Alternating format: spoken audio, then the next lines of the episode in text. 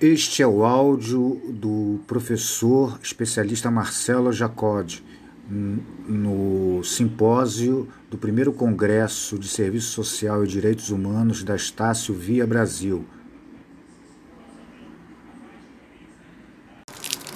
Passa a palavra então ao nosso palestrante Marcelo Jacob. Boa noite. E Paulo Freire diz que ninguém educa ninguém, todos nós nos educamos sozinhos, é, em comunhão. E, e é uma alegria muito grande, assim, estar é, tá aqui hoje. A Ariane já, já comentou, assim, é, eu aprendi muito no período que a gente esteve junto no grupo de pesquisa no FRJ e foram momentos de fato de muito aprendizado. Né? E uma alegria enorme. Eu estava vindo para cá, não sabia que ela estaria aqui. Tem muitos anos que a gente não se vê.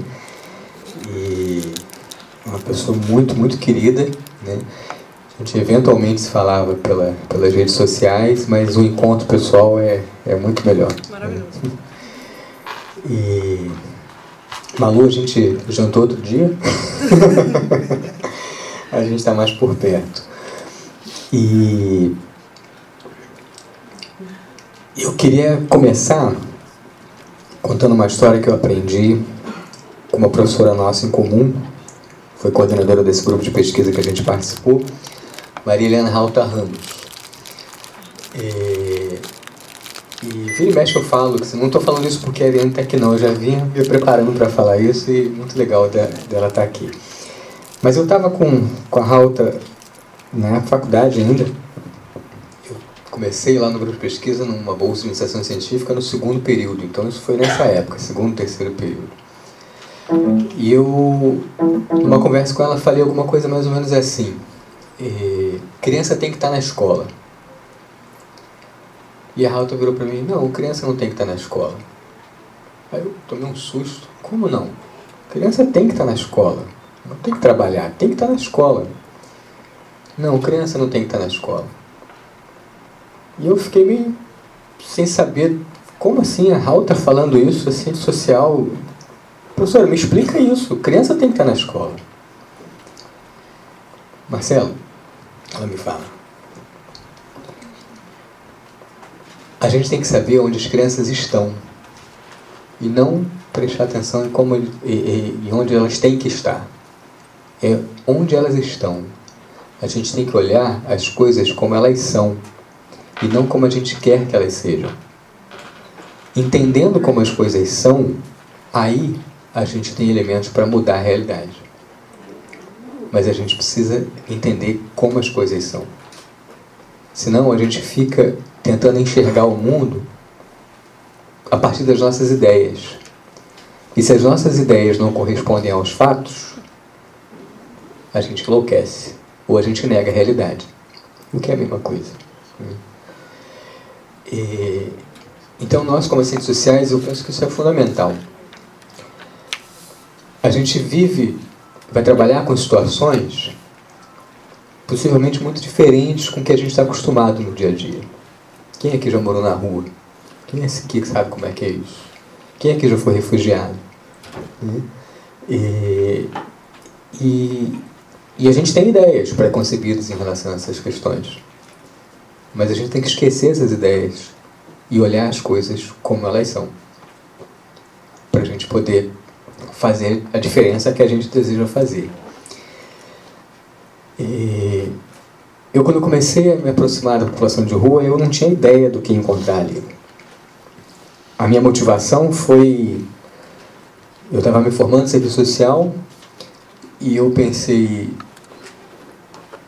Eu quero trabalhar com um público mais sofrido, mais difícil. Então, imaginava que quem está na rua era esse público. Já sei que não é isso, tem muita gente sofrendo mais que quem está na rua. Mas, eh, naquele momento, era isso que eu pensava. E aí fui para a rua. Juntei um grupo e a gente pensou em fazer uma pesquisa. Eu preciso entender o que, que esse povo como é que esse povo vive, o que, que eles precisam e tudo. A gente montou um questionário e testamos o questionário, capacitamos o pessoal que ia fazer as entrevistas e fomos para a rua. Durante três semanas a gente entrevistou 60 pessoas. Questionário longo, cerca de uma hora cada, cada entrevista. E a gente, a partir dali, começou, eu comecei a entender várias coisas. Uma das perguntas do questionário, na verdade, a última pergunta, era uma pergunta aberta, que era a seguinte: o que, que te incomoda? Só isso. O que te incomoda? E eu, naquele momento, imaginava que as respostas seriam frio, fome, sede, dificuldade de tomar banho, coisas do, do, que eu imaginava que eram as coisas difíceis de estar na rua. E eu me surpreendi muito com as respostas, que foram mais ou menos assim. O que me incomoda é aquela senhora vir ao nosso encontro e, quando nos vê, aperta a bolsa debaixo do braço e atravessa a rua. O que me incomoda é a família nunca vir me ver aqui na rua. O que me incomoda é as pessoas não nos veem. E aquilo me surpreendeu e eu fiquei tentando entender o que que estava por trás daquilo ali. Outras questões da, da, pesquisa nos mostraram que o que, que leva essa pessoa para a rua?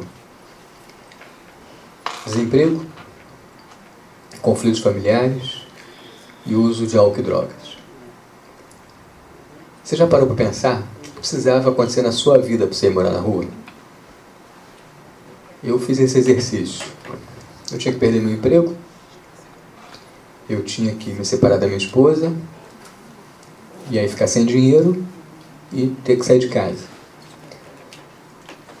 Aí eu ia para uma outra casa, para meus pais, por exemplo eu teria que brigar com eles também.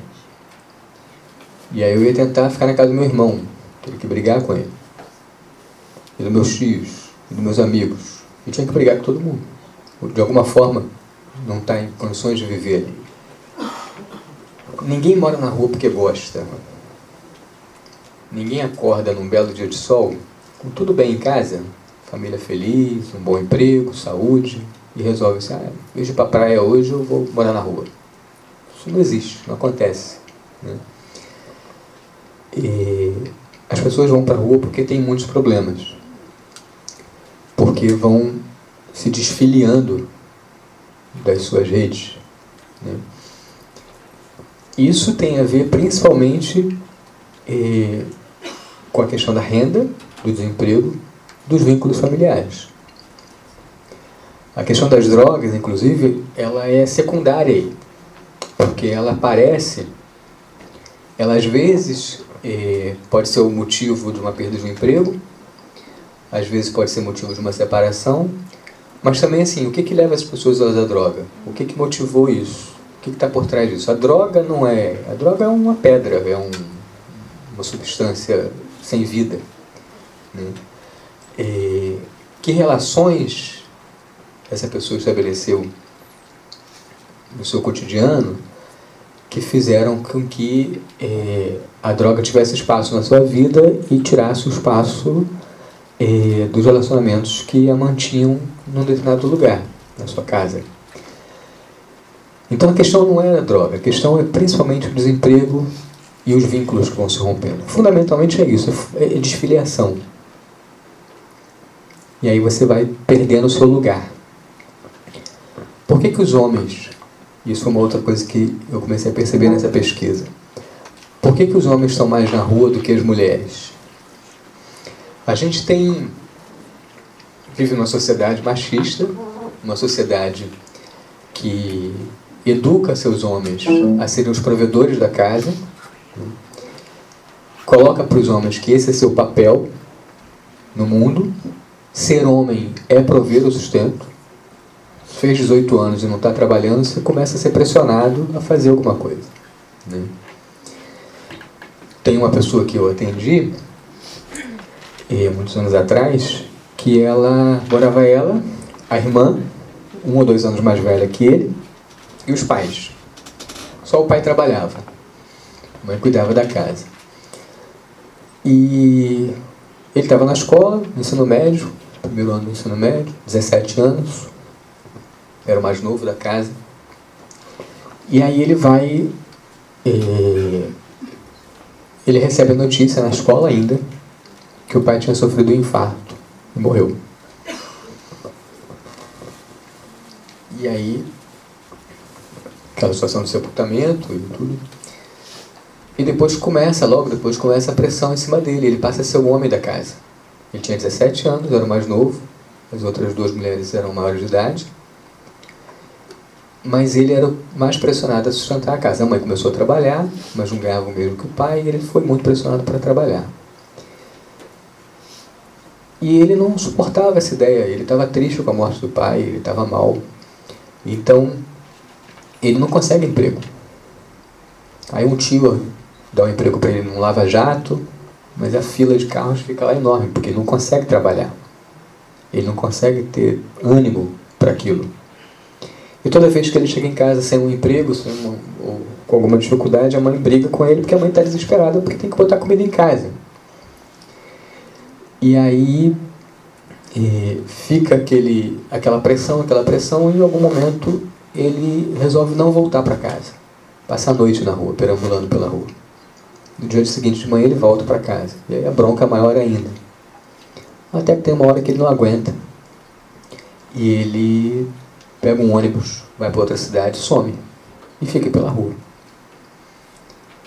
Eu conheci ele 19 anos depois, na rua. E, então, a, essa é a realidade de muita gente. Assim, as pessoas são diferentes. Muitos adolescentes, com 15, 16, 17 anos, muitos filhos, muitos jovens, perderam seus pais e nem por isso foram para as ruas. Ele, de alguma forma, não suportou aquela situação. E aí caiu na rua. E foi perdendo o seu lugar no mundo. Então, é, fundamentalmente, o que é importante é que cada um de nós tenhamos um lugar no mundo. Estar na rua é uma forma de você perder seu lugar. Você não deixa de ser reconhecido, você passa a ficar invisível para todo o restante das pessoas. Quando a gente percebeu isso, a gente entendeu que o que precisava ser feito tinha a ver com vencer esses preconceitos, com dar visibilidade a essas pessoas, dar voz a essas pessoas. E muito mais do que comida e roupa. Né? O que incomodava as pessoas não era fome ou o frio, era ser invisível, era não ser visto, era não ter um lugar. Então, a gente começou a trabalhar, eu pensei, a primeira coisa que a gente tem que fazer é um grupo, a gente tem que reunir as pessoas, a gente tem que fazer essas pessoas eh, criar vínculos novamente. Eu, mas foi muito difícil isso. A gente conseguia reunir as pessoas, mas não tinha ali um grupo. Não tinha pessoas que se entendiam no mesmo lugar, no mesmo barco. Porque havia uma desconfiança muito grande um do outro. Então tinha muita dificuldade de pessoas compartilharem suas histórias. Até que a gente apresentou um vídeo num desses encontros. Foi a primeira vez que eu percebi que eles se entenderam como grupo. A Margem da Imagem. Esse grupo esse vídeo tem no YouTube, é um documentário sobre a população de rua em São Paulo, muito bom. A Margem da Imagem. Uma hora e dez. Vale muito a pena ver. E eu apresentei esse vídeo para esse grupo, que a gente reunia sempre lá. E eles. E, e o documentário é uma, são várias entrevistas conversando com as pessoas em situação de rua. Né? E, e eles vão falando sobre ah, o que eles pensam sobre a política, o que, que eles pensam sobre a vida, como é que eles vivem na rua, como é que eles chegaram na rua, como é que eles estão batalhando para sair da rua. Mas é importante porque o vídeo mostra a humanidade de cada um, mostra cada um falando sobre eh, os seus sonhos, sobre as suas dificuldades. E aí, quando os outros viram isso, começaram a perceber que eles estavam ali também, eles se reconheceram naquelas histórias. E, e aí perceberam que quem estava ali do outro lado era igual a ele, tinha sonhos como ele. E não era igual aquela pessoa que estava dormindo com ele, mas que ele pensava que estava na rua porque merecia, porque queria, porque era vagabundo. Né? E ele começou a se reconhecer então. E a gente começou a ter um, uma unidade melhor no grupo, a gente começou a propor coisas juntos. Uma dessas atividades foi eh, um churrasco. E ia ser aniversário de uma das pessoas do grupo e a gente propôs um churrasco. Mas o churrasco é, não era como geralmente se faz, assim, vamos, vamos levar comida para a população de rua, vamos fazer um churrasco para a população de rua porque é um dia especial. Não, a gente tinha um grupo, vamos fazer um churrasco juntos. E, e aí a gente combinou. Quem morava na rua levava refrigerante e carne. Quem tinha casa levava arroz, feijão e maionese. Quem preparava em casa, tinha fogão para preparar em casa para levar no dia. Quem estava na rua ia juntar sua latinha, vender no ferro velho e comprar meia, meio quilo de, de asa, por exemplo. Alô. Então, quem estava na rua ficou responsável por levar a carne. E o pessoal topou e foi muito legal. Porque eles começaram a perceber que eles podiam fazer um churrasco. Eles podiam fazer um churrasco, pode sair da rua. Começaram a perceber que eles podiam conquistar de novo alguma coisa, podiam produzir alguma coisa. Começaram a encontrar, reencontrar o seu lugar no mundo. Né? Começaram a ter esperança de novo de que era possível dar o passo seguinte. E, e, e esse é um princípio de muitas coisas que a gente veio fazendo. Eu, logo que eu comecei a trabalhar na prefeitura do Rio, em 2004, e, na época estava começando o cadastro Bolsa Família. As pessoas começaram a, a, a, receber o Bolsa Família. E até então a prefeitura distribuía cesta básica para muita gente. Tinha lá a cesta básica para distribuir para todo mundo. Eu chego nesse momento em que não tem mais cesta básica e está todo mundo começando a se cadastrar no Bolsa Família. E um morador de rua sempre recebia a cesta básica, um determinado morador de rua sempre recebia a cesta básica da prefeitura. E ele trocava essa cesta básica por um teto numa varanda de uma casa. Ele recebia a cesta básica, dava a cesta básica para o dono da casa, e o dono da casa permitia que ele dormisse na varanda da casa. Era o aluguel que ele pagava para ficar ali. E aí ele chega e não tem mais cesta básica. Eu chego e não tem mais cesta básica. E ele acha que eu que não quero dar a cesta básica para ele. Eu tento explicar para ele que não é isso, porque a prefeitura não tem mais para ninguém. Mas não adianta, eu cheguei, no, ele tinha e agora eu cheguei não tem mais, a culpa passou a ser minha. E, e eu tento explicar para ele não tem jeito. E aí e a gente fica numa relação difícil, porque aí eu proponho para ele, vamos para o abrigo, tira o seu documento, vamos tentar isso, tentar aquilo. E ele nada de, de, ele queria outras coisas, ele queria seguir a vida dele, ele queria estar na casa que ele tinha, que era possível para ele, para ele seguir, trabalhar e ter as coisas dele. E a gente não casava na oferta e na demanda, assim, é, as coisas não, não... E eu estava muito incomodado com aquilo porque eu estava me sentindo gerente de um banco, negando ou concedendo empréstimos, assim, era, era um balcão, eu estava de um lado da mesa e estava do outro, ele pedia, eu dizia sim ou não, e a relação não estava boa. Até que Teve um dia que ele apareceu por lá e eu falei para ele, vamos tomar uma Coca-Cola na padaria? Aí ele, vamos. Eu fui com ele na esquina, paguei a Coca-Cola para ele, comprei um pão, tomei com ele, comi também com ele. E, e ali a gente conversou sobre futebol, conversamos sobre política, conversamos sobre, contamos histórias e, e, e não falamos nada sobre, sobre os pedidos daqui e dali. E no final ele ficou tão feliz que ele me pergunta, quando é que a gente volta? E aí eu pergunto, eu falo para ele, isso é um convite? E quem convida paga a conta. e aí ele topou. A gente combinou de voltar depois e ele quer pagar a Coca-Cola para mim. E eu voltei e deixei ele pagar a Coca-Cola. Cocei o bolso. E, e, e, foi melhor ainda. Porque ele pôde se, entender que estava numa situação de igual para igual pôde pagar uma Coca-Cola para um amigo, mais do que um assistente social, um gerente de banco. E aquilo fez ele se reconhecer de novo encontrar um lugar para ele de novo e acreditar nele de novo. E teve quem me criticou nisso, assim. Isso não é serviço social. Eu falei, é, foi a partir de pesquisa, foi a partir de estudo, foi entendendo a situação que ele estava, né? do lugar dele. Né? E, então, eh, aliás, brincava com meus colegas assim, vocês reclamam aí que não querem trabalhar com população de rua, qual usuário seu que paga uma Coca-Cola e um, um pão na, na padaria para vocês? E, então, e,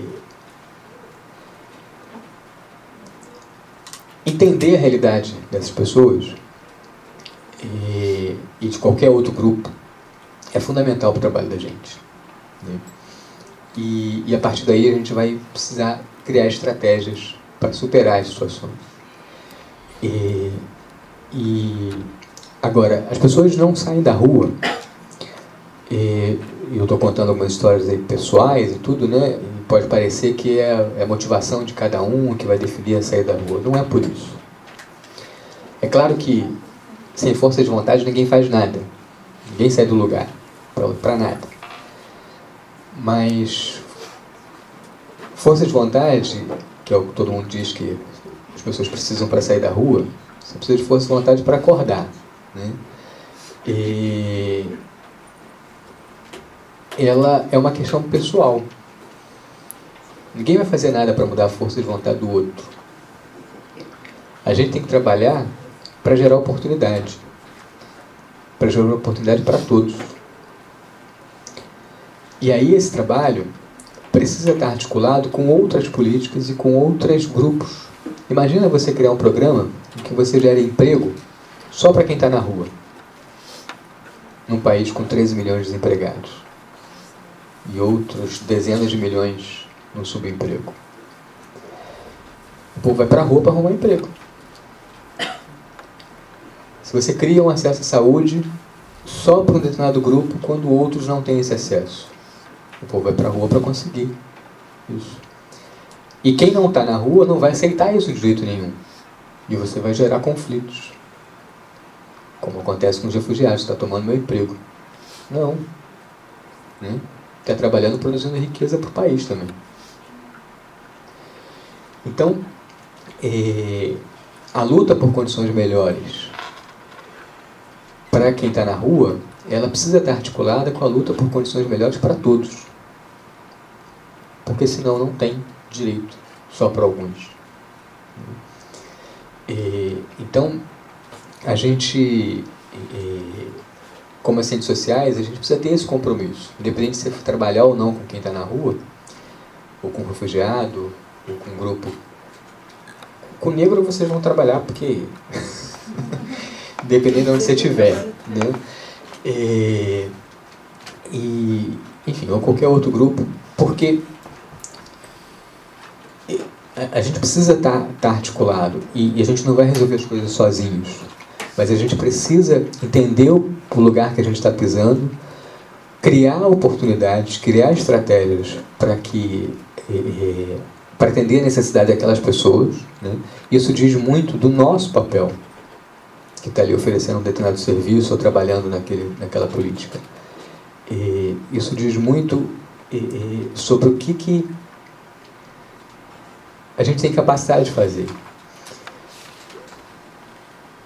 Nesse meu trabalho com essa população, eu já ouvi muita gente falar assim, quando, principalmente quando as pessoas estão se aproximando da rua, indo normalmente para distribuir comida e tudo, e aí saem de lá motivados até, pensando assim, pensando na vida, pensando, caramba, ainda bem que eu tenho uma cama, ainda bem que eu tenho uma casa, não estou na situação daquela pessoa.